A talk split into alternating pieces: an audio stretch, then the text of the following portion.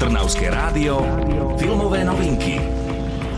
Kina opäť patria superhrdinom, no títo majú od dobrákov zachraňujúcich svet poriadne ďaleko. Film The Suicide Squad, samovražedná misia, je tímovou akciou, v ktorej bojujú vyvrheli kriminálnici a ľudia, ktorí si nasadením vlastného života chcú znížiť trest vo väzení. Here's the deal. We failed the mission.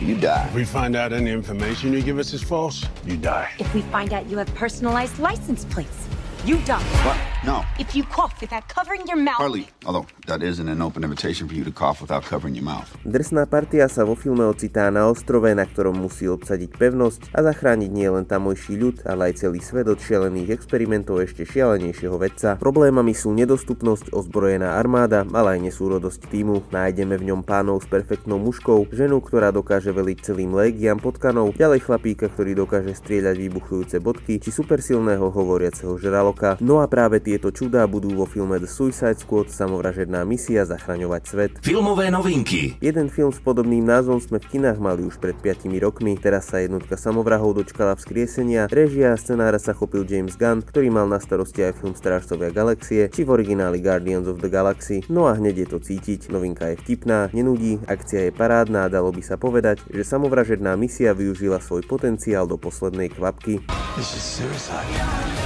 Well, that's kind of our thing. Film The Suicide Squad, samovražedná misia, je zábavou pre dospelých, na ktorej sa však zaručene pobavíte, ak sú vám drsnejší humor a nápadité filmy s darebákmi a superhrdinami blízke. Snímku hrajú práve teraz naše kiná.